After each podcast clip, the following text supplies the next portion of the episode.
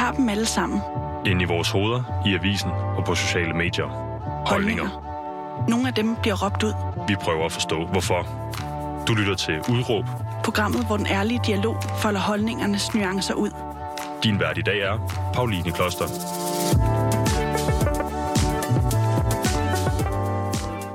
Velkommen til dig, der lytter med derude. I dag skal du høre et program om kærlighed, forbilleder og misundelse, som er ting, som unægteligt hænger sammen. Øh, og det skal jeg med dig, Katrine Skibsted. Velkommen til. Tak, mange tak. Øh, du har to aktuelle film på Copenhagen Docs. Den ene hedder Forever Young, Forever Old, A Love Story. Og den anden hedder Elsker, Elsker Ikke. Begge film, der kredser om kærlighed og øh, misundelse og alle mulige andre spændende emner. Og er på en eller anden måde en, et øjebliksbillede på et, en kærlighed, som til venner og til relationer. Og, øhm, og jeg synes virkelig, at du formår på en eller anden måde at rykke til grænsen for, øh, hvordan vi forstår kærlighed. Hvad har det været for en proces for dig? Øhm, det har jo været to meget forskellige processer. Den ene har jeg ligesom lavet som soloinstruktør, og den anden har jeg lavet med, øh, som instruktør sammen med to andre, Karoline Mathilde Salic og Andrina Moland. Mm. Øh, det elsker, elsker ikke. Vi har lavet tre sammen. Mm. Den lange øh, af dem, fordi ja. den ene er en kort film, og den anden er en, en lang film, ikke? Ja, præcis. Øh, men min proces igennem de sidste to år har jo været at virkelig dykke ned i, at kærlighed eksisterer i mange flere afskygninger end, afskygninger end bare i øh, parforhold. Altså, der mm. også eksisterer enormt meget kærlighed mellem venner, øh, i rigtig mange relationer. Mm. Men ligesom dykke ned i kærlighed som tema, fordi jeg havde brug for ligesom at finde ud af, hvad, hvad, hvad handler det egentlig om. Og jeg er bare blevet meget klogere og meget mere øh, forvirret også egentlig. Ja, fordi det er både polyamorøse forhold, det er forhold mellem homoseksuelle mennesker. Det, altså du formår virkelig at, at strække det der kærlighedsbegreb ud, som jeg ikke kan huske, jeg har set tidligere rigtigt på, på, øh, på, på skærmen. Øh, var det en bevidst proces, at du ligesom prøvede at udvide det, eller hvordan har du gået til kærlighedsbegrebet? Ja, det har været en ekstremt bevidst proces øh, og beslutning, fordi at jeg synes ligesom, at mangler billeder på, at homoseksuel kærlighed eller øh, venskabskærlighed er lige så store kærligheder, øh, og lige så lige så meget den samme kærlighed, som den kærlighed, vi er opvokset med. Mm. Altså den meget heteronormative og hvide øh, mm. kærlighedsforestilling, vi voksede op med gennem medier som film og bøger og musik. Ja. Øhm, og hvordan, det, og hvordan ja. du har, har oplevet det, det kommer vi også tilbage til lige om et øjeblik.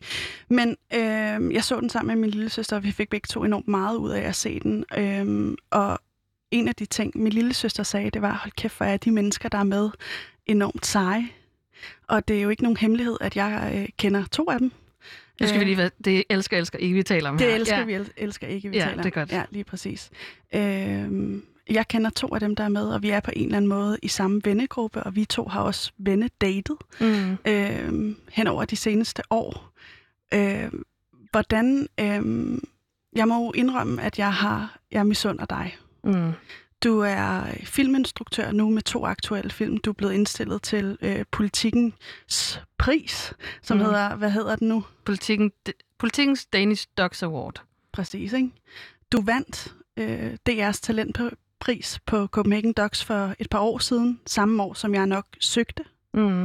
øh, og overhovedet ikke blev taget i betragtning. Så, så det her med sammenligning, det er noget, som jeg har gjort meget med dig, også fordi vi begge to har på en eller anden måde sådan en no bullshit-attitude. Mm. Det er øh, klart. Og kommer i det samme miljø, ikke? Og jeg kendte dit navn, før jeg kendte dig.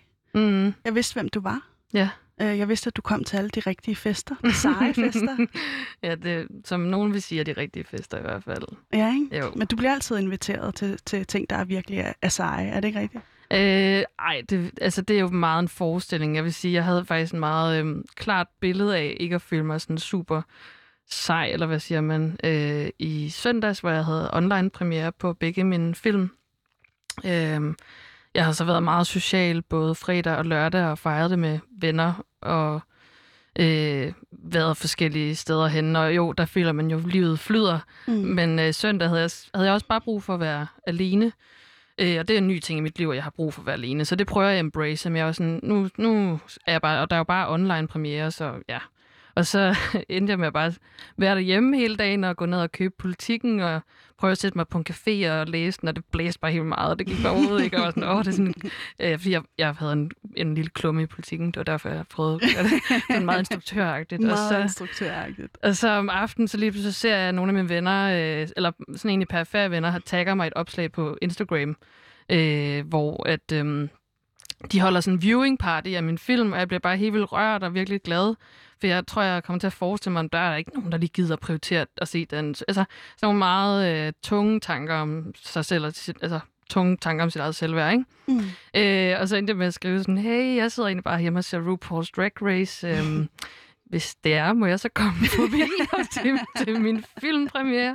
Og de var bare sådan, ja, selvfølgelig, vi troede, du havde gang i alt muligt i, i dag. Jeg var bare sådan, "Men det er jo bare en forestilling på en eller anden måde. Mm. I også har mig lige pludselig. Mm. Det er slet ikke sådan. Jeg sidder mange timer døgnet derhjemme og føler mig en lille smule ensom, eller ikke lige ved, hvad jeg skal gøre, eller der er ikke lige nogen venner, der kan ses. Også selvom jeg har et stort netværk. Og det har du ikke? Jeg har et kæmpe netværk, og det er jeg meget glad for, men det kan også komme til at virke nogle gange som om, at mit netværk også måske tror, jeg har altså altid laver noget. Mm. Øh, så måske glemmer man lige... Øh, Og række ud. ja, og det er jo måske også det samme, når folk får en kæreste, så glemmer man jo også at skrive til dem, fordi man tænker, de er altid sammen med deres kæreste, men det er jo, det er jo, det er jo bare noget, man forudindtager fuldstændig. Ja, lige præcis. Ikke? Og øhm, du spurgte faktisk mig, om jeg havde lyst til at være med i din øh, film, den lange af dem. Gør det? Ja. Nå, det kan jeg faktisk... Jamen, ja, vi har simpelthen spurgt så mange, men... Øh, Hvordan har I castet folk? Vi har castet øh, meget i vores netværk. Vi har også castet, ud over det, vores castingopslag var på Facebook, og endelig pludselig også på et eller andet øh, statist hjemmeside og sådan noget. Så vi fik nogle sådan henvendelser fra folk, som vi faktisk ikke kendte i forvejen, men dem vi har endt med, vi har jo castet meget større end det, der er endt med at være i filmen. Og tusind tak til alle dem, der har været til casting. Det har været helt fantastisk.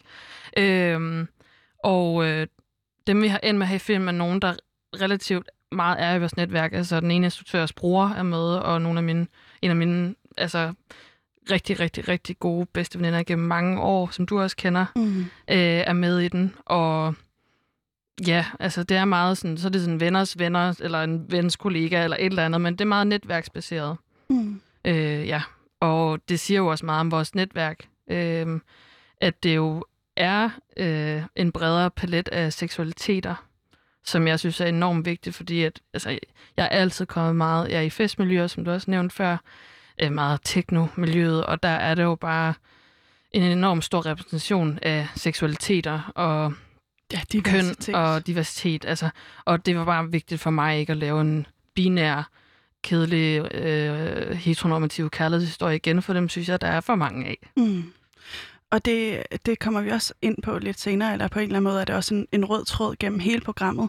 Men øh, nu tonede jeg jo lige fuldstændig ren flag og sagde, at jeg havde sammenlignet mig ret meget med dig. Øh, Ja. Vi har også snakket om det mm. på Mhm. et tidspunkt, at vi, vi minder på en eller anden måde om hinanden. Øh, har du sammenlignet dig med mig også? Mm, det er jo, det har jeg nok ikke. Og, og det er dejligt, synes jeg. Fordi Mm. jeg har sammenlignet mig med mange andre. Og det er ikke sjovt at sammenligne sig selv med nogle andre. Jo, hvis man har et godt forhold til personen, så kan det jo være inspirerende at sammenligne sig selv. Måske det kan også være en drivkraft. Altså man sammenligner måske et dårligt ord at bruge i den øh, sammenhæng, så man måske mere en inspiration. Mm. Øh, når det bliver til, at man sammenligner sig selv. Jeg ved ikke, har du været inspireret af mig, eller sammenlignet, øh, sammenlignet selv med mig? Mm, jeg har tænkt, at du, har, du er sådan en, der kører med klatten. Mm. Ikke? Altså, øh, der, er, der er fuld fart på, og, og ja, ja, altså, øh, jeg, men jeg ved ikke, om jeg vil skille altså det at sammenligne og så se noget som en inspiration, fordi det er jo på godt og ondt. Og Ja. nogle gange kan man også, altså den der sådan lidt misundelsefølelse, jeg har, blandt andet når du vinder øh, DR's talentpris, mm. som jeg har søgt, ikke? øh, så kan jeg godt tænke, at det er da, det er da irriterende, at, at du får den, men jeg Ja. under dig det også, Ja, fordi jeg selvfølgelig. kender dig og, og godt kan lide dig, ikke? Øhm, men vil du ikke lige prøve at fortælle, øh, hvad er dit udråb i dag? Altså mit udråb er, øh, at vi skal simpelthen begynde at hylde øh, begrebet, eller kattedamen. Vi kender hende alle sammen, eller vi har i hvert fald brugt hende som begreb for et eller andet kvinde, vi ser måske lidt ned på, Mm. og øh, som er alene. Og jeg synes, vi skal hylde den, den, den kvinde, som er den kattedame. Og det er jo et stort begreb også. det er et fuldstændig stort begreb. ja. Øh, men lad os lige starte et andet sted. Ja. Øh, ved din, din barndom, fordi på en eller anden måde, så er det jo ikke... Altså, du bor øh, ikke alene, du bor sammen med en roommate, men du har en, en kat, Mm, der- hun hedder og hun hedder Mivert. Og jeg har også øh, boet sammen med, med, med Mivert, og var en anelse bange for, for hende. Ikke? Altså, hold da op, hun er også aggressiv. Hun kan være rigtig aggressiv, hun er den mest, men hun er den mest kælende kat, i, i, jeg nogensinde har mødt. ja, det er også det, ikke? Ja. Men lad os lige starte sådan, fordi for at skrue, skrue tiden tilbage også, hvor, for at øh, iscenesætte, hvordan vi får alle de her idealer for, hvordan man skal være og ikke at være, og hvad der bliver hyldet og hvad der ikke bliver hyldet. Så prøver vi lige at skrue tiden tilbage til din opvækst, hvor mange af de her idealer på en eller anden måde bliver etableret. Mm. Øhm, vil du ikke lige prøve at beskrive, hvordan er det, du voksede op?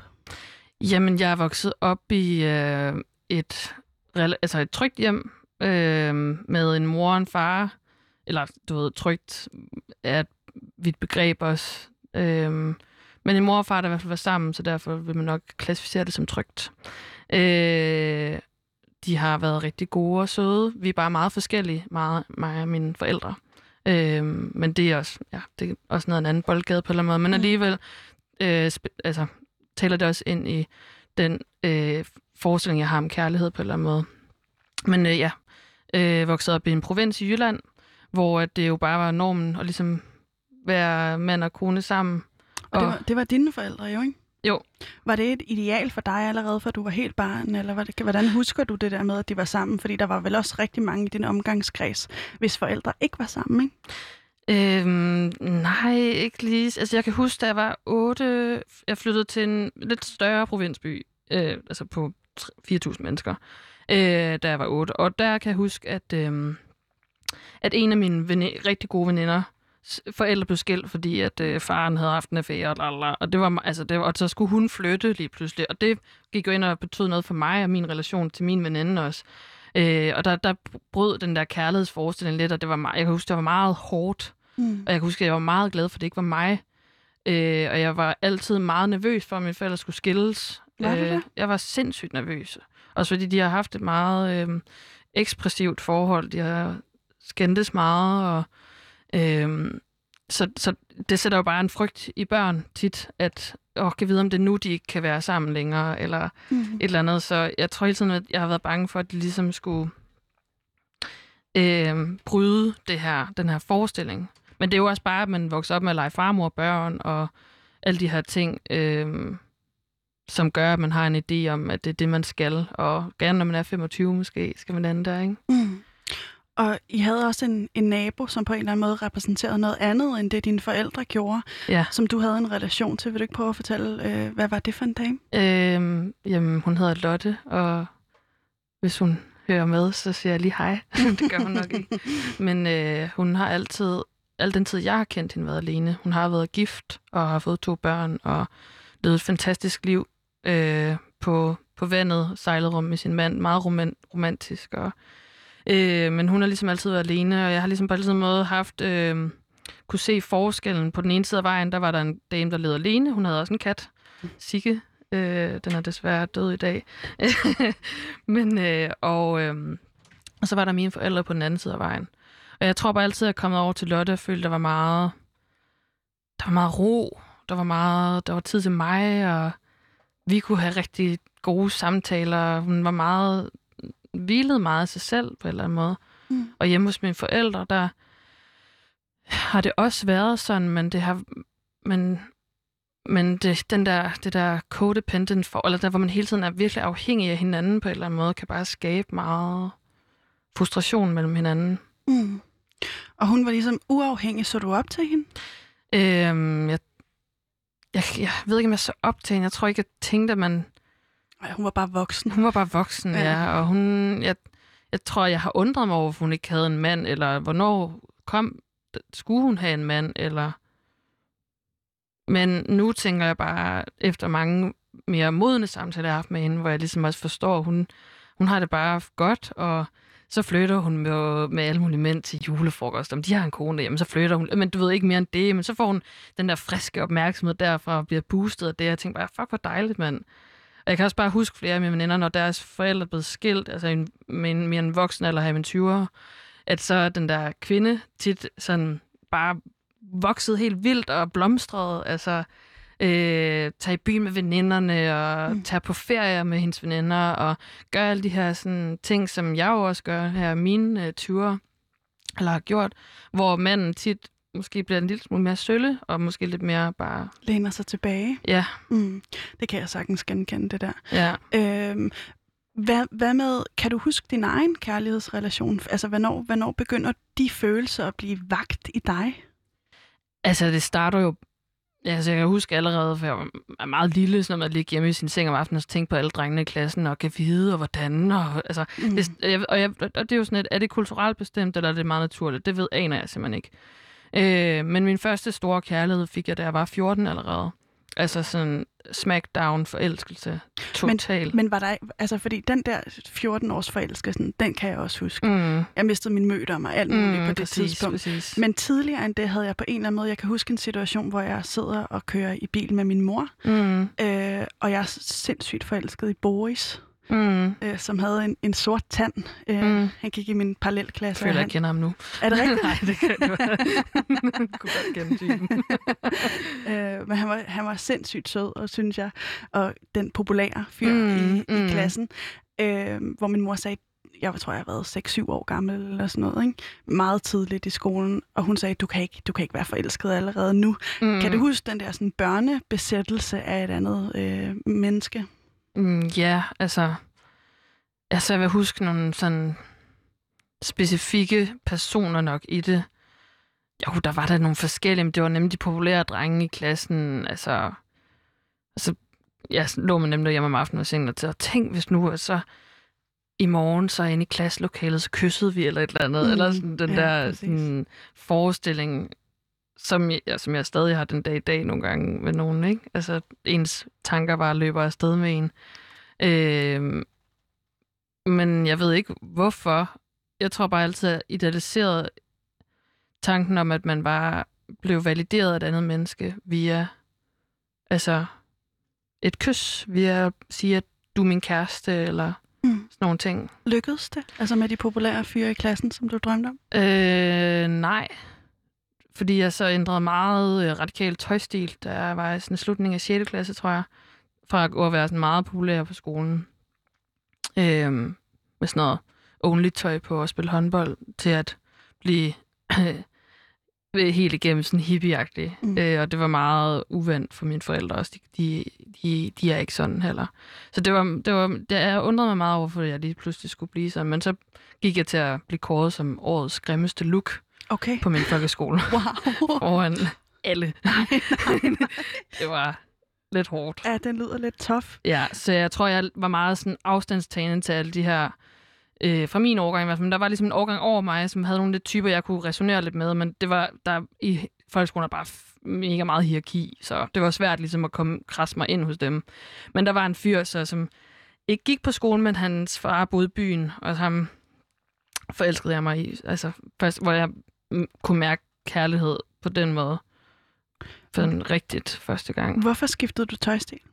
Øh, det, jamen, det spørger jeg også mig selv om. Jeg tror, jeg blev meget... Altså, jeg tror, ligesom unge blev meget inspireret på Instagram i dag, så blev jeg meget inspireret af Arto. Øh, jeg sad simpelthen og surfede rundt derinde og opbrugte... Vi havde ikke bredbånd på det tidspunkt. Vi havde 20 timers internet om måneden, og mine forældre var bare sådan, hvor blev de af, de timer? Jeg var siddet inde på Arto og bare kiggede på goth-profiler og hippie-profiler og mærkelige, alle mulige, øh, alle mulige profiler. Og bare tænkte, jeg ved ikke, hvorfor jeg tænkte, det var bare spændende. Altså, det vil jeg bare. Det var også på en eller anden måde, øhm, altså jeg, jeg var også meget poppet, da jeg var øh, yngre, ikke? Øh, og skifter væsentligt senere end dig. Altså jeg, tror- jeg, øh, det er efter gymnasiet, at det ligesom går op for mig, at jeg måske er lidt mere hippieagtig. Jeg, øh, tidligere var det også enormt vigtigt med de der kasser, altså mm. hvad du var, ikke? Mm. Du kunne være den, eller du kunne være den. Men for mig var det en eller anden søgen efter autenticitet. Ja. Hvad, tror du også, det har været det for dig? Eller, eller? ja, 100 procent. Altså, jeg er jo stadig... Altså, rød tråd fuldstændig gennem hele liv i forhold til, der, hvor jeg er i dag, altså i forhold til min tøjstil og holdninger og så videre. Men jeg, ja, det, jeg, jeg tror også bare, det er en meget klassisk ting nogle gange med, at man opvokser i et eller andet miljø, som er på en eller anden måde, ikke, det, er ikke, det er ikke ekstremt hjemme hos mine forældre, men de er borgerlige, og de øh, er, er bare ja, anderledes end mig nu. Og jeg tror bare, det var sådan et op, oprør på en eller anden måde. Mm. Øh, jeg, men jeg, jeg gad godt at vide, hvad der sker oveni. Altså, at man som 12-13-årig alligevel er så selvsikker i sin autenticitet på en eller anden måde. Mm. Øh, at man så vælger at gå en anden vej end resten af ens folkeskole næsten. Det, det, øh, altså hatten af for mig selv. Jeg synes, det er vildt sejt, og hatten af for alle, der gør det. Altså, ja. Men jeg undrer mig virkelig over, hvor, hvordan søren det kommer ind i en altså, idé om sig selv. Idealer. Øhm, det kunne jeg godt tænke mig, at vi lige snakkede lidt om, fordi det er jo også på en eller anden måde at skabe sig sine egne idealer. Og Sådan. Men i forhold til kærlighed, hvad, har, hvad, hvad var dit ideal dengang? Var det det der klassiske øh, monogame far forhold, som dine forældre på en eller anden måde også repræsenterede? Eller hvordan forestillede du dig, at, at dit kærlighedsliv skulle udspille sig? Øh, jamen, det tror jeg blev meget igennem min første kærlighed der, da jeg var 14. Der var det... Jeg, jeg tror, jeg havde, en, jeg havde virkelig en idé om, at jeg på altså, jeg kunne ligesom ikke sætte ord på det. Jeg kan ikke rigtig, ved ikke, om det er rigtigt, men at jeg ligesom skulle reddes af en mand på en eller anden måde, eller så var jeg helt, og så kunne jeg forløse mig selv igennem den her person, eller det var meget den idé eller følelse, jeg havde omkring det, da jeg blev forelsket. Altså det var, men ja, det var helt vildt. Og så at blive slået op med et, efter et halvt år. Det var et meget seriøst forhold i forhold til, at man var 14, ikke? og miste mødte og alle de der fantastiske ting, som jeg vil bytte væk for noget, men den mur, jeg mødte af kærestesorg, ja. som ja, 14-årig, det tror jeg seriøst har altså, ændret nogle ting ind i mig. Øh, altså, det er sådan en lille traume, jeg fik dengang. Øh, det hørte jeg også i Hjerteflimmer for nylig, det Vigelsø tale om, at der ligesom kan ske virkelig hardcore traumer i den der teenagealder, og det er jo også det, der er sådan lidt farligt på en eller anden måde, at man bare vi bliver ikke rigtig, jeg er ikke blevet opdraget i, at jeg ikke bare skulle, altså jeg har ikke fået at vide, at jeg ikke måtte dit, og, jeg fik at vide, at jeg ikke må øh, have sex måske, eller, eller drikke, eller sådan nogle meget sådan kedelige regler på en eller anden måde, hvor overhovedet ikke nuancerede regler. Mm. Øh, men det der med, at man så, som så ung bare kaster sig ud i noget, der er så seriøst, mm. faktisk. Øh, hvor der er så meget på spil, ikke? Så meget på spil. Og særligt i, i forhold til, at du også i talsætter det der med, at man føler, at man bliver øh, øh, vali, valideret. Hvad, hvad, valideret. Ja, valideret, ja. præcis. Ikke? Øh, men at man ligesom bliver blåstemplet igennem ens partner og øh, og egentlig også ens øh, øh, miljø og netværk. Ikke? Ja. Hvordan oplevede du at være misundelig? Kan du huske den følelse også i forbindelse med, øh, med din første kæreste der? Øhm, ja, mis, jamen, jeg følte mig måske ikke misundelig der, med, altså der, hvor jeg fik ham, fordi der synes jeg, det var meget sejt, at jeg scorede ham. Han var et år ældre end mig, og jeg kan huske, at jeg sådan gik ned og strøget i Aarhus og tænkte sådan, jeg kan huske sådan køre på repeat i mit hoved, sådan, jeg har en kæreste, jeg har en kæreste, jeg har en mm-hmm. kæreste. Altså, som om det var bare sådan, nu er jeg noget, eller sådan, så kan folk bare komme og spørge, er du single, har en kæreste? Jeg har en kæreste. Eller sådan, mm-hmm. det er så underligt, at det så følte jeg mig mere sådan cool. Mm. Øh, men jeg blev så dybt misundelig efter, at jeg ikke var kæreste med ham længere. Altså, jeg vil måske mere sige jaloux og sådan noget, fordi at han fandt en anden, og jeg var lige pludselig bare meget alene, så, eller nej, det var jeg jo ikke, men det føltes sådan, ikke?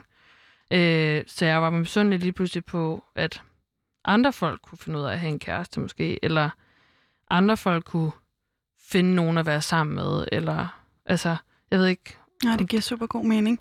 Og har det været en følelse, der har været gennemgående i løbet af, af, af dit liv? Altså det der med at føle sig uh, alene, eller hvad? Ja, ja.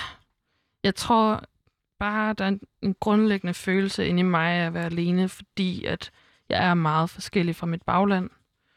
Øh, så det kan bare føles ensomt. Og på den måde tror jeg også, at jeg har søgt kærlighed ret meget, fordi jeg på en eller anden måde gerne vil finde mit eget bagland, som kunne, kunne støtte mig i alle situationer, eller den der fortælling, man har om familie og øh, at, at så er der sådan en, der er 100% supporter der altid, og det er jo løgn, har jeg fundet ud af. Det er, ikke, det er der ikke nogen, noget menneske, der kan være. Man skal være sin egen 100% support. Mm. Men jeg kom faktisk til at tænke lidt på, før, da du sagde, om jeg har nogensinde misundt dig. Og det har jeg ikke i, på et professionelt plan, eller hvad kan man sige. Men jeg tror, jeg har gjort det på et kærlighedsmæssigt plan. At du jo har altid haft en kæreste. Mm, I hvert fald i den tid, Ja. jeg har kendt dig, ikke? Ja, præcis. Og jeg har tænkt, hvordan kan du det? Hvor, hvordan gør du det? Eller sådan, jeg har jo også selv haft en kæreste, mens vi har kendt hinanden, men så gik det ikke. Øhm, men jeg tror, jeg kommer til at kigge på andre ting. Hvad er det, de kan finde ud af, som jeg ikke kan finde ud af nogle gange? Hvad, hvad, hvad er det? Jeg ved det ikke. Et eller andet måde, man skal være på i kærlighed, eller et eller andet. Men jeg tror, jeg, jeg, jeg, ved, jeg måske også lige kommet ud på et lille sidespor her. Men jeg ved ikke, det er sådan en... Jeg føler, der er nogle sådan regler omkring kærlighed, som jeg nogle gange ikke helt forstår, og som jeg har lyst til at undersøge, hvad er. Også meget en måde, man dater på, eller kommer ind i relationer på, at man som kvinde er der den her klassiske idé, om man måske skal være en lille smule kostbar, ikke så frembrusende. Øh, men man skal være rigtig flot også. Øh, tynd måske også. Øh, man skal kunne være omsorgsfuld, men ja, der var en masse sådan idealer for at være kvinde i et forhold, og sådan et tilbageholdende at kunne sådan have overblikket og være rolig, eller sådan Mm. mm. nogle idealer, jeg helt sikkert selv har sat op, men som jeg også har fået gennem diverse medier, og jeg tror tit, jeg ikke lige føler, at jeg kan leve op til den, fordi at jeg er meget se- selvstændig og meget frembrusende og grov i munden, og jeg er ikke den tyndeste i verden, og alle de her ting, altså, Mm som jeg føler, at sådan et billede på kærlighed, som jeg ikke kan leve op til. Noget, jeg ikke har kunne leve op til, også i mine teenageår, det var på en eller anden måde også øh, det sociale. Øh, det var for mig ekstremt øh, smertefuldt at føle, at jeg hele tiden stod uden for et fællesskab i den kontekst. Mm. Øh, var i nogle grupperinger, hvor jeg ikke rigtig følte, at jeg kunne spejle mig, og havde svært ved at finde mennesker, hvor jeg rent faktisk kunne spejle mig. Hvor det først er, da jeg begynder at komme ind i det miljø, vi har til fælles nu, øh, hvor jeg føler mig rigtig set og, og, og forstået på en, på en ordentlig måde. Hvordan har du haft det i, i sådan en kontekst? Jamen, jeg tror, at jeg, i og med, at jeg var de der 12-13 år, der begyndte at ændre min tøjstil og øh, bestille sådan merchandise for enhedslisten og de der ting, som man gjorde måske, så, øh, så var, var det meget øh, klart for mig, at jeg ikke passede ind på min folkeskole. Jeg havde det meget ubehageligt og, og blev også mobbet. Øh, eller hvad kan man sige? Mobbet er måske et stort ord, men de brød sig ikke så meget om, at jeg ændret min tøjstil. Nu var jeg ikke lækker længere, eller et eller andet. Mm-hmm. Øh, så lynhurtigt tog jeg på efterskole som 14-årig. Og det har seriøst bare reddet mit liv, altså, føler jeg. Altså, jeg skulle ikke være i Langå længere. Øh, og, øhm, og på den måde fandt jeg lynhurtigt et miljø, jeg resonerede sindssygt godt med, og styrkede mig i mine øh, valg om at være anderledes. Fordi det var, der var plads på en efterskole til at være anderledes. Jeg synes også, det var forfærdeligt, at de efterskoler har været åbne her i coronatiden. Øh, jeg, det, det, det, uff, det, nej, Nej, det, det er, bare så vigtigt for så mange unge mennesker at få lov til at finde sig selv på den skole. Ja. Øh, fordi man nemlig også får skabt sin egen familie. Mm. Og mange af de mennesker, jeg har mødt på de F-skoler, er jeg jo stadig bedste venner med i dag. Mm. Så det er min familie. Det, det er de bare. Hvordan har du kærlighedsrelationer fra den første dag og så op gennem livet? Har det, har det, du har på en eller anden måde altid følt, at du har strugglet lidt med det, og sådan, øhm, ikke rigtig kunne finde dig tilpas i de der forestillinger med at, at skulle leve op til de her kvindelige rollemodeller, eller Mm, forbilleder, eller mm. idealer, eller hvad end vi kalder dem. Ikke? Mm. Men har, øhm, har du følt, at du har kunne være i dem? Fordi jeg ved jo, at du har haft kærester, ikke? Mm. Øh, har du følt, at du har kunne være i de relationer og være til stede og når nærværende, eller hvordan har du oplevet det? Ja, men altså, jeg synes, det har været meget forvirrende, fordi jeg egentlig også bare hoppet ind i relationer uden at... Jeg har hoppet ind i dem, fordi jeg gerne vil reddes på en eller anden måde. Hvad vil du reddes fra? Jamen, det ved jeg ikke engang. Jeg tror bare, at det var reddes fra at være alene. Jeg har været ekstremt social, altså øh, hele mit liv. Jeg har simpelthen været hypersocial, kalder man det vist nok. Mhm. Mm. Altså, jeg har ikke kunne være fem minutter alene nærmest, tror jeg, nogle gange. Me too. Jeg sov ikke alene, øh, Nej. mens jeg gik i gymnasiet overhovedet. Nej, det er det. Øh, og det er bare, det er bare rigtig, en rigtig dum vane, man skal komme ud af hurtigst muligt, hvis man sidder derude og har det sådan, fordi det er ikke sundt ikke at være venner med sig selv. Jeg følte simpelthen ikke, at jeg var ven med mig selv, når jeg var alene. Jeg følte ikke, at jeg kendte mig selv, eller sådan, at vidste, hvad jeg skulle snakke med mig selv om. Eller hvad kan man sige? Det var næsten akavet, fordi jeg ikke øh, kendte den side af mig selv. Og så tror jeg på den måde, at så er det jo et naturligt led i at have lyst til at få en kæreste. Fordi så er der en, der har... Øh, hvad, øh, normen siger, at man har lyst til at være sammen hele tiden i hvert fald. Mm. Og når man så møder en kæreste, der ikke har lyst til at være sammen hele tiden, så står man den dag sikkert skal finde ud af, om var det ikke sådan, at man underskrev den kontrakt, at så var det på den her måde, et kæresteforhold var på, og det er det ikke nødvendigvis. Mm. Og det er jo også den der forestilling, man har, at når man går ind i et forhold, så er alt godt og dejligt, fordi man er forelsket. Men forelskelse er sådan en re- relativt kort fase af et, af et forhold, og det er egentlig også nogle kemiske ting, der sker om din hjerne, og altså, på langt hen ad vejen er det jo sådan lidt øh, som at tage euforiserende stoffer, eller sådan, det, mm. du bliver sådan en lille smule skør af det, ikke? Fuldstændig. Øh, og øhm, det er selvfølgelig mega fedt at opleve, og det, alle skal opleve at blive forelsket, men det er ligesom om det er blevet sådan en, det er sådan en hungren, vi har i den her verden, at man bare kan være forelsket, og det skal bare gå hurtigt, og man kan næsten ikke nå at være alene mellem de her forhold, man har, fordi man skal bare ud og være forelsket igen. Og jeg synes bare, det er sådan en lille smule usund tilgang, vi har til forelskelse på en eller anden måde nogle gange. Mm. Fordi at, hvorfor altså, være forelsket hele tiden? Altså, man glemmer lidt sig selv i det også, ikke? Ja, fuldstændig. Men har det været ensomt for dig så at være i de der relationer, du, eller kæreste-relationer, som du har haft? Øh, ja, det har det været. Øh, jeg bøtter lige... Øh, jeg har altså, jeg har haft mange relationer, men jeg har egentlig primært haft sådan en rigtig kæreste, der kan man sige, som jeg, som jeg vurderer som sådan et voksent parforhold. Hvornår kommer det ind i det? Øh, det er nok, jeg er 26, tror jeg. For nogle år siden? Nogle år siden, ja. Mm. 25-26, det er svært at huske.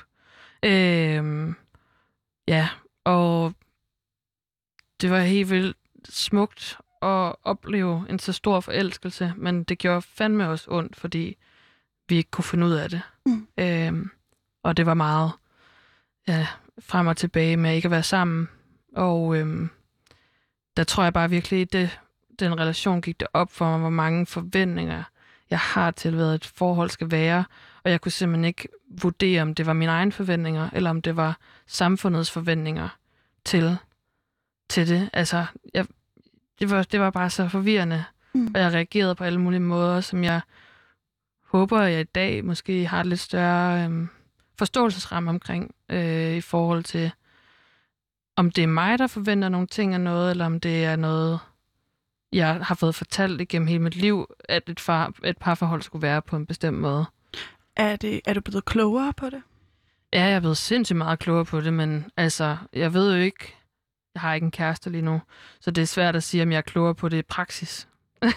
men sådan, øh, min tænketank oven i hovedet er jo blevet virkelig loaded med sindssygt mange spændende og øh, ja, mere gode tanker om, om mig selv også, og om hvordan man kan have et forhold, og mm. også at alle forhold kan være forskellige, øh, og at man ikke behøver at, at skulle Øh, alle mulige ritualer, øh, som der er i forhold også, at så skal man, øh, det ved jeg ikke, vågne op og kigge hinanden dybt i øjnene hver dag og sige, jeg elsker dig, eller Eller sådan nogle idéer, man har med det, det lykkelige forhold på en eller anden måde. Og når det så ikke sker, så ligger man bare og tænker sig, fuck, fuck, fuck, fuck, fuck, fuck, fuck, er det her forkert? Er det er rigtigt? Er, er det, gør jeg det? Øh, konstant og, vurdering, ja, ikke? konstant. man lever op til, til både ens egne og andres forventninger. Ja, præcis. Også bare der, hvis man ikke sover i ske hver nat, for eksempel. Altså sådan en lille ting, som er sådan, er det fordi, vi er ved at glide fra hinanden, eller sådan. Men det kan også bare være, det, fordi du faktisk synes, det er rart at sove selv. Mm. Altså måske også bare generelt at sove selv i din egen seng uden en kæreste, selvom du har en kæreste, mm. kan du også godt have som et, et ideal for dig selv. Og et behov for at være ja, alene også. præcis.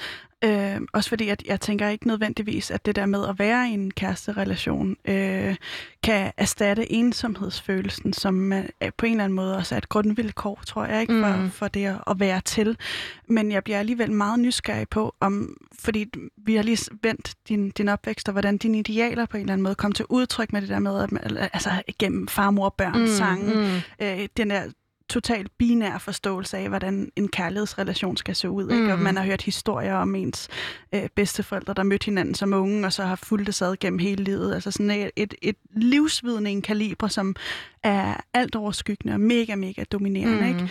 Er der øh, et tidspunkt, hvor den bøtte vender for dig, altså øh, hvor du begynder at få øjnene op for, at der er mange måder, man kan have kærlighed på i sit liv? Mm.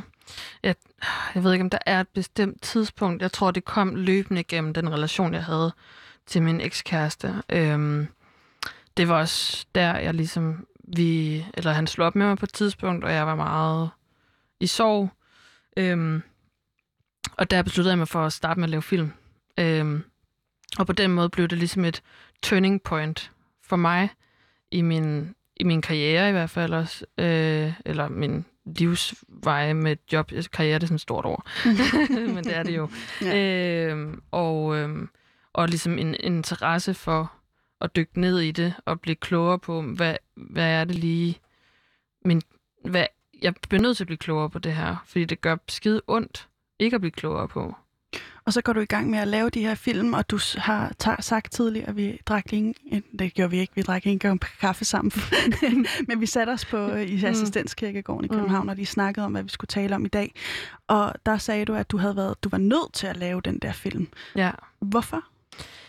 Jamen, jeg tror bare, jeg tænkte, altså, jeg kan ikke være den eneste, der har den her følelse. Jeg må simpelthen øh, lave et, øh, altså en film, der rækker ud til folk, fordi man tænker, man er den eneste, der har det på den måde, men det er man ikke. Altså, og som du også startede med at nævne i programmet, så tror jeg, at en, der altid bliver inviteret til de fede fester og sådan noget, det er jo, det er jo, altså, det er jo bare en facade på en eller anden måde. Det er jo en forestilling, vi har om alle mulige mennesker.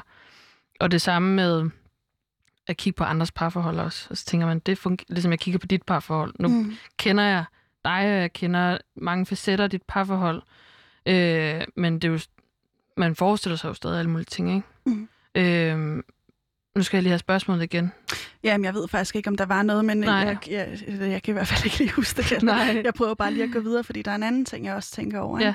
Og det er det der, du også i tale sætter med, og som jeg også gør i starten af programmet, med at du altid bliver inviteret til de rigtige fester og sådan noget. Jeg har oplevet det der med også at komme ind i et, øh, et miljø, hvor det er meget skarpt defineret, hvem der er de seje, og hvem der ikke er det. Mm. Og øh, det går enormt hurtigt nogle gange, og det skifter ekstremt Mm. meget, Mm. og, og der er meget øh, hype og prestige og øh, forskellige måder, man kan være seje på. Mm. Øh, men jeg har tit tænkt på, at det også må være ensomt at følge med i den proces, fordi der hele tiden sker meget. Du skal gøre noget for at holde dig up to date og cool i virkeligheden. Ikke? Mm. Har du oplevet det? Øh, altså, jeg ved godt, hvad du taler om, og jeg har da også kørt med på den der øh, togvogn der en gang imellem. Altså, men jeg, jeg, altså, der er jo sådan, hvad, sådan subkulturelle miljøer, øh, som er nok dem, vi taler om på en eller anden måde, Mm. som hører en bestemt form for musik, går en bestemt form for tøj, og øh, ja, har det meget kreativt og kunstnerisk, og Øh, og dem er jeg, jo- dem er, jeg er jo en del af det, du også, men så er Og du spørgsmålet er bare... en mere etableret del af det, end jeg er, ikke? Jo, men det er jo også, hvad er en etableret... Altså, jeg ved heller ikke... Jo, men jeg tror altid, at jeg aldrig har kunne give mig fuldstændig hen til det heller, fordi at der er nogle ideologier og nogle idealer inden for et miljø, som man også på en eller anden måde skal takke ja til. Og jeg tror på en eller anden måde altid, min autenticitet eller min ærlighed eller et eller andet kommer til at punktere den der ideologi, der er i et miljø, hvis det giver mening. Mm, det Altså, så jeg tror også, det har jo også været en, en ensom følelse. Hvorfor kan jeg ikke bare, kan jeg ikke bare lige være lige så cool som alle de andre? Mm. Altså, men det er jo, ah, vi går alle sammen rundt og kigger til hinanden og sådan, åh, det virker til, at hun har det rigtig sejt. Og så spørger man hende, og så sådan, nej, åh, hvad har det ligesom dig? Altså, Mm. Øhm, men det kan man kan ens hjerne bare have rigtig svært ved at rationalisere, når man sidder derhjemme alene og tænker over det. Hold det op, altså. Og det har jeg selv så meget. Og det er jo sådan noget, som Instagram er rigtig, rigtig farligt til at gøre, ikke? Mm. Ja, der bliver hyldet nogle, øh, nogle bestemte øh, miljøer og karakterer inde i det miljø også, ikke? Fuldstændig. Men øh, har du i processen med filmen, eller filmene, øh, har, du, har du da forlidet dig mere med at, at være alene, øh, eller ensomhedsfølelsen, eller, eller har det ændret noget ved den måde, du er det på? Fuldstændig. Det er jo det, er jo, det, er det vildeste, der er sket for mig. Det er bare så fedt at kunne være sin egen ven i sit eget selskab. Er du blevet det? Ja. Og jeg kan blive endnu bedre venner med mig selv. Men det, en gang var det noget med, at jeg ikke engang... Altså, hvis jeg havde en tom dag i kalender i løbet af ugen, så, så fik jeg skrabet tre kaffeaftaler ind på den. Altså, så jeg kunne gå fra den ene til den anden til den tredje. Og så, hvis jeg, hvis jeg nu var færdig med det kl. 20.00 om aftenen, så, så fandt jeg ud af at drikke en øl med en ny, for jeg skulle først være hjemme kl. 10-11 stykker, så jeg kunne gå direkte i seng. Det er bare rigtig hårdt at leve sådan, og Mm. det er ikke særlig sundt. Øhm, og på den måde har jeg også fået et kæmpe netværk og en masse gode venner, fordi at jeg simpelthen har prioriteret al min tid på det. Øhm, men den, de sidste par år, altså rigtig meget i løbet af min øh, øh, store kærestesorg over min ekskæreste, der måtte jeg bare kigge mig selv i spejlet og sige, Katrine, så er det, så er det sgu nu, du skulle til at lære at være alene, fordi det, det kommer du til at have brug for resten af dit liv. Altså, fordi du ved aldrig, om du så får en kæreste, men hvad hvis den kæreste dør? Altså, ja, præcis. altså, du ved aldrig, hvad der kommer til at ske. Du bliver nødt til at, ligesom at være ven med dig selv i de der situationer. Altså, der er jo den klassiske, at man øh, bliver født og dør alene, ikke? Altså, du er, man er alene i, i livet, altså, Jamen, det er det. uden det kommer til at lyde helt flad og romantisk. Nå nej, men det synes jeg er totalt ikke det, altså. Men det, men det er jo også på en eller anden måde, øhm, altså dit udråb i dag, altså at vi skal hylde kattedamen, ikke? Mm. Øhm, det taler jo også helt vildt godt ind i det her. Har du øh, sluppet forestillingen om øhm, det monogame og det sådan etableret, eller er du stadig misundelig på mig og min kærlighedsrelation? Ej, men det er så irriterende, fordi det er jeg. Men jeg tror bare, at det er noget, jeg bliver nødt til at arbejde med resten af mit liv også. Men jeg bliver nødt til at arbejde med, at der er nogle andre øh, idéer, jeg kan søge mod os. At det ikke at jeg ikke skal være ked af, at jeg for eksempel... Jeg er ikke ked af det lige nu, hvor jeg ikke har en kæreste, og uh, jeg skal tage et barn nu og sådan noget. For jeg, et, jeg har ikke lyst til at få børn. Øh, eller det har jeg aldrig følt øh, lysten til. Måske kommer det i løbet af min 30, nu er jeg 29. Men der kunne godt være et kæmpe pres på lige nu, at nu skulle jeg finde min kær- en kærlighed, og så skulle vi have et børn, barn om to år eller et eller andet. Mm. Og flytte sammen og sådan noget. Den, den har jeg sluppet, for det synes jeg ikke er interessant. Altså jeg synes... Øh, det er sådan lidt min frygt at gå rundt med sådan en barnevogn på Nørrebro en lørdag morgen med en kaffe latte i hånden med en mand. Hvor- Det, det siger mig ikke lige så meget. Hvorfor fry, altså, frygter du det? Ja, yeah, jeg synes bare ikke, det ser... Jeg synes bare, de ser sådan lidt ked af det ud tit. Jeg ved det ikke. Jeg ved ikke. Jeg synes bare, jeg synes bare det, at det er bare så... Det er ligesom, jeg havde et behov for at være anderledes i min folkeskole lige pludselig. Altså, så har jeg jo også... Jeg har sådan en Rasmus modsat type, ikke? Så, så vil jeg gerne gøre tingene på en anden måde. Mm. Øh, og det er jo bare dejligt med rollemodeller, der gør tingene på en anden måde, men nogle gange så er det nogle... Jeg synes, der er nogle rollemodeller, der kunne få mere taletid for at gøre tingene på andre måder. Mm. Fordi selvom uanset hvor alternative folk de er, eller hvad kan man sige, begiver sig ud i mere øh, eksperimenterende miljøer eller et eller andet, som ligger uden for normen, så er der stadigvæk det her ideal om, at at være kærester med en er stadig meget cool. Der er ikke nogen, der ligesom hylder den der alenehed på en eller anden måde, eller sådan står stærkt ved det, eller sådan, eller bare altså brander sig selv som alene på en eller anden måde. På Instagram for eksempel. Gør du det? Nej, men jeg brander heller ikke mig selv ud over min film på Instagram. jeg, jeg er sådan, altså, jeg kan godt lægge et flot billede af mig selv, eller et eller andet, andet pænt billede af noget andet, men jeg, ikke, jeg, jeg gider ikke at gøre min Instagram til sådan en personlig profil på den måde.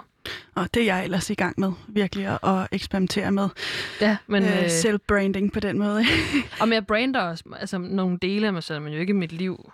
um, det prøver jeg også. Ja, helt klart, men det skal du også bare gøre. Men en, en, en anden ting, jeg også tænkte på, ikke?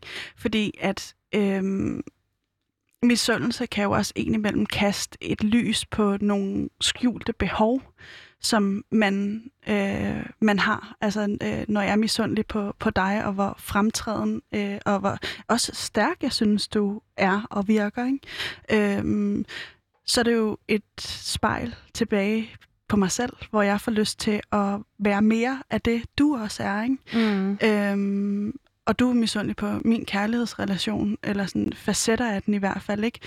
Tror du, det er øh, et behov, der også kommer til udtryk i det, altså at du i virkeligheden også længes efter øh, mere tosomhed og mere samhørighed, fordi du også er i et flygtigt miljø? Mm, helt klart. Altså, øh, der er en længsel efter noget, der er rart og dejligt, med, altså, hvor man får en bedste ven på et eller andet måde, som man kan lave alle mulige ting sammen med. Det synes jeg er helt vildt dejligt. Fordi jo ældre man bliver, jo mere flygtig er ens venskab også på en eller anden måde, fordi at folk nemlig får en kæreste og får børn, så der er det, og så er der jo en familie lige pludselig, som de skal være sammen med, og så er der jo bare en tendens til, at mange mennesker så øh, sidder lidt alene, fordi så er det svært at have den der bedste ven, man kan løbe rundt og lege med på en eller anden måde. Øh, så det længes jeg efter på den måde. Mm. Men jeg prøver at fortælle mig selv, at jeg ikke skal længes efter det, og ba- altså, bare have en kæreste. Mm. Altså, altså, Ja, præcis. Og, og tror du, at dit udråb i dag, altså at vi skal hylde kattedamen, på en eller anden måde også er... Altså ser du dig selv egentlig som en kattedame? nej, jeg synes måske ikke, jeg har helt alderen til at være den klassiske kattedame. Jeg er stadig sådan lidt fritaget på den, øh, på den front. Det er nok mere, når man når op over 40 år eller et eller andet. Øh, måske efter man ligesom ikke er frugtbar længere. At så, så, så hvis du har en kat, så er det ligesom, det var dit barn. Eller sådan, også selvom Mm. du har et barn. Mm. Også selvom du har været gift, så, så Så er det den kategori, man kommer i. ja. Men siger du, at vi skal hylde kattedamen for at give dig selv et frirum til ikke nødvendigvis at fuldende din egen behov for tosomhed og samhørighed? Øh, jeg siger det for at åbne mulighederne for livet. Altså ikke for at indkredse, hvad der skal ske Mm. mm. i mit liv, men at jeg forhåbentligvis også er et glad og godt øh, plantet menneske, selvom jeg måske ikke har en kæreste eller en mand eller børn, når jeg er 45, og det har jeg da nok haft. Eller så er der noget galt med strukturen i det her samfund, tænker jeg. Eller et eller andet, øh, så må vi altså tale om lidt højere plan, fordi at, øh, alle har ret til at, at opleve kærlighed. Altså, øh, på den måde, altså som er romantisk kærlighed også. Og ved Guds skyld også øh, platonisk kærlighed. Øh, Altså i venskabsrelationer. ja. Hvorfor skal vi hylde kattedamen, siger du? Jamen, det skal vi, fordi at det ligesom måske fjerner noget af frygten i vores liv, for ikke at leve op til de her idealer, eller sådan at ikke føle sig som en fiasko. Bare fordi man ikke kan øh, indgå i de der konventioner omkring, hvad et parforhold er. Øh, det er derfor, jeg synes, og kattedame er jo ikke kun kvinder, det er jo også, altså, det er jo også mænd og øh, non- non-binære personer, eller altså, alle køn, altså, Mm. fordi det er en verden, vi lever i en verden, som jo også bliver mere og mere spraglet på en eller anden måde, altså det, den er ikke så binær længere, øh, og derfor er vores forståelse for kærlighed øh, forankret i noget meget forhistorisk, og derfor har vi brug for ligesom at skabe nye idealer, som øh, sammen, hvor vi ikke skal være bange for, at det at ende alene er noget dårligt. At, at, at ende alene er egentlig ikke, ikke, ikke, ikke en ting heller. Mm. Vi lever bare livet, og så får nogen en kæreste, nogen får børn, nogen gør ikke. Men at det ikke skal være så, øh, så meget den model, Mm. som vores forældre lidt har været i. Fordi de har jo sørme også bevist over for os, at den model ikke holder. Altså når der jo er 50% skilsmisser, ikke? Mm. Men det smukke ved en skilsmisse er jo så, at du kan blive gift igen, eller... Altså sådan, så hvis vi nu også Eller bare... være alene. Eller være alene, altså... Men at du i hvert fald kan... Øh, ja, at du ikke... Du behøver ligesom ikke at, at skulle leve lykkeligt til dages ende med den, du finder i, i start 20'erne, for eksempel. Er der jo mange, der tænker... Um, altså, men det er jo... Men jeg synes bare, det kunne være rigtig spændende også at lære unge mennesker i folkeskolen mere om relationer og om, øh, om måske ikke at skulle øh, skynde sig ud og finde kærligheden, og man også godt var virkelig pleje venskaber og ens relation til ens familie og sådan, ja. Og det er, det er på en eller anden måde øh, den her alenehed, det hele kredser om, ikke? Mm. Øhm, hvor synes du ikke, der er plads? Altså, du, du har i tale sat det der med på en eller anden måde at føle sig som en fiasko, når man ikke lever op til de der idealer. Og det skal lige siges, jeg har, jeg har, øh, jeg har virkelig også været meget alene i mit liv og kender udmærket de der følelser. Øhm, hvorfor tror du, det er sådan, at vi føler os som den her fiasko, når det ikke øh, lykkedes ud fra det ideal, der hedder tosomhed, øh, ægteskab, øh, livsvidende osv., ikke? Jamen, det gør det jo på grund af det billede, vi har på kærlighed. Altså igennem de her øh, popkulturelle medier rigtig meget. Og det er jo også en, noget, der, altså det er jo også bare en forventning, der bliver skabt for ens familie, eller når man tager til familiefest, når, hvornår får du så en kæreste? Eller de, altså, mm. det bliver jo skabt alle mulige steder, altså at det er ligesom målet med livet. Mm. Så hvis man ikke når målet med livet, så er der jo en anden, så er der bagsiden af det, det er at være en fiasko. På en eller anden måde. Og ja, altså, jeg hader også mig selv, når jeg selv kigger på, nu har jeg haft, jeg har arbejdet mange forskellige steder i mit liv, men arbejdet som pædagogmedhjælper, og kigget på, der er mange forskellige mennesker, der arbejder som det, og kigget på nogle af dem, som måske ikke har lykkedes med familielivet eller et eller andet, og tænkt, og altså mit eget dumme hoved har tænkt sådan nogle nedværdigende tanker om og det er jo også fordi, de er lidt mærkelige, eller et eller andet, mm. bare sådan, nej, det er ikke fordi, de er mærkelige det er bare ikke alle, der kan altså, lykkes med at finde den der eneste ene. Det er jo også et, et kæmpe... Ja, altså... Det, det, det er også bare stort at leve op til. Eller sådan. Mm. Det kræver altså også, at du er meget opsøgende som menneske, eller er på dating apps, eller alle de her ting. Altså sådan, hvad hvis du ikke har lyst til det? Ja, og dels det, ikke? men så er der også den anden facet, øh, som du også er en reaktion på, altså din forældres borgerlighed. Ikke? Mm. Altså det der med at være meget etableret i en meget tidlig alder, og på en eller anden måde øh, for for enhver pris kan man ofte have indtryk af, at mange ligesom går ekstremt meget på kompromis med, øh, med relationen og forventningen til livet, ikke? Altså, hvor, mm. og du måske også prøver at, at bryde med den forestilling. Tænker mm. du ikke sådan, eller hvad? Jo, jo, helt klart.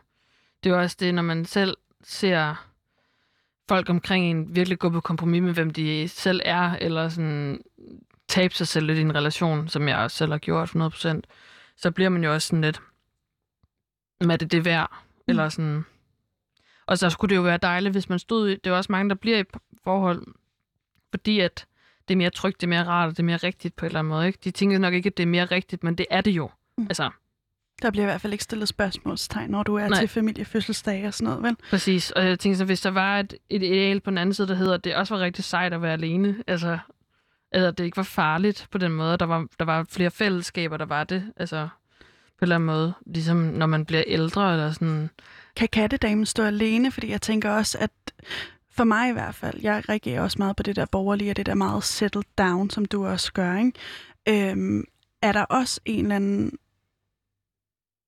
kan man sige, det kræver også en eller anden nysgerrighed, både som kattedame eller etableret par, eller sådan en eller anden livsløst. Altså jeg tænker, med andre ord, kan kattedamen stå alene, altså som ideal? Altså, øhm, der tror jeg lige, vi skal... Jeg tror lige, jeg skal fange, hvad du mener helt. Mm. Altså, kan det stå alene? Altså... Det, er vel ikke, det er vel ikke et ideal øh, bare i det at være alene. Der skal vel også være noget andet øh, mm. på spil, som måske kunne være en interesse for livet. Mm, helt klart. Og der har man jo sådan en som Jytte Wikkelsø, ja. som jo bare... Hun er jo også i en alder, hvor man kan sige... Øh, hun kan jo sagtens gå ud og finde en, en en mand, hun er jo meget frisk og ung af, af at være 70 og meget nytænkende. Øhm, jeg mener, hun er 70. Øh, ja, hun kunne sagtens finde en mand. Men jeg bliver nysgerrig på, om du... Ja, ja, helt klart, helt klart. Men øhm, jeg tror, det er mere ligesom at være i et forhold med livet, som man jo snakker om, øh, er jo bare smukt. Altså, øh, og det kunne bare være rart, hvis vi Jamen, jeg ved ikke, jeg synes også... Øhm...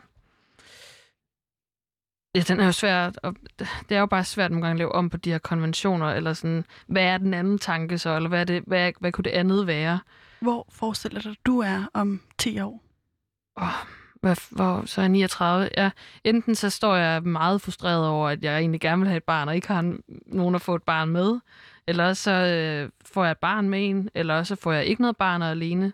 Eller så er jeg måske kærester med nogen, og vi skal ikke være med børn, eller også, altså, jeg ved det simpelthen ikke, men jeg er sådan her, og måske får jeg først en kæreste om 10 år, mm. altså ikke har haft en kæreste siden nu, øh, og det skal der også være plads til, synes jeg, og ikke føle, at det var forkert. Fordi vi skal hylde øh, kattedamen. Katrine Skis, Sk Skibsted, tusind tak, fordi du ville komme herind i dag og tale med mig. Selv tak, det var dejligt. Det var det. Jeg hedder Pauline Kloster, og produktionsselskabet er Rakkerpak Productions. Min producer i dag var Vitus Robak. Tusind tak, fordi du har lyttet med.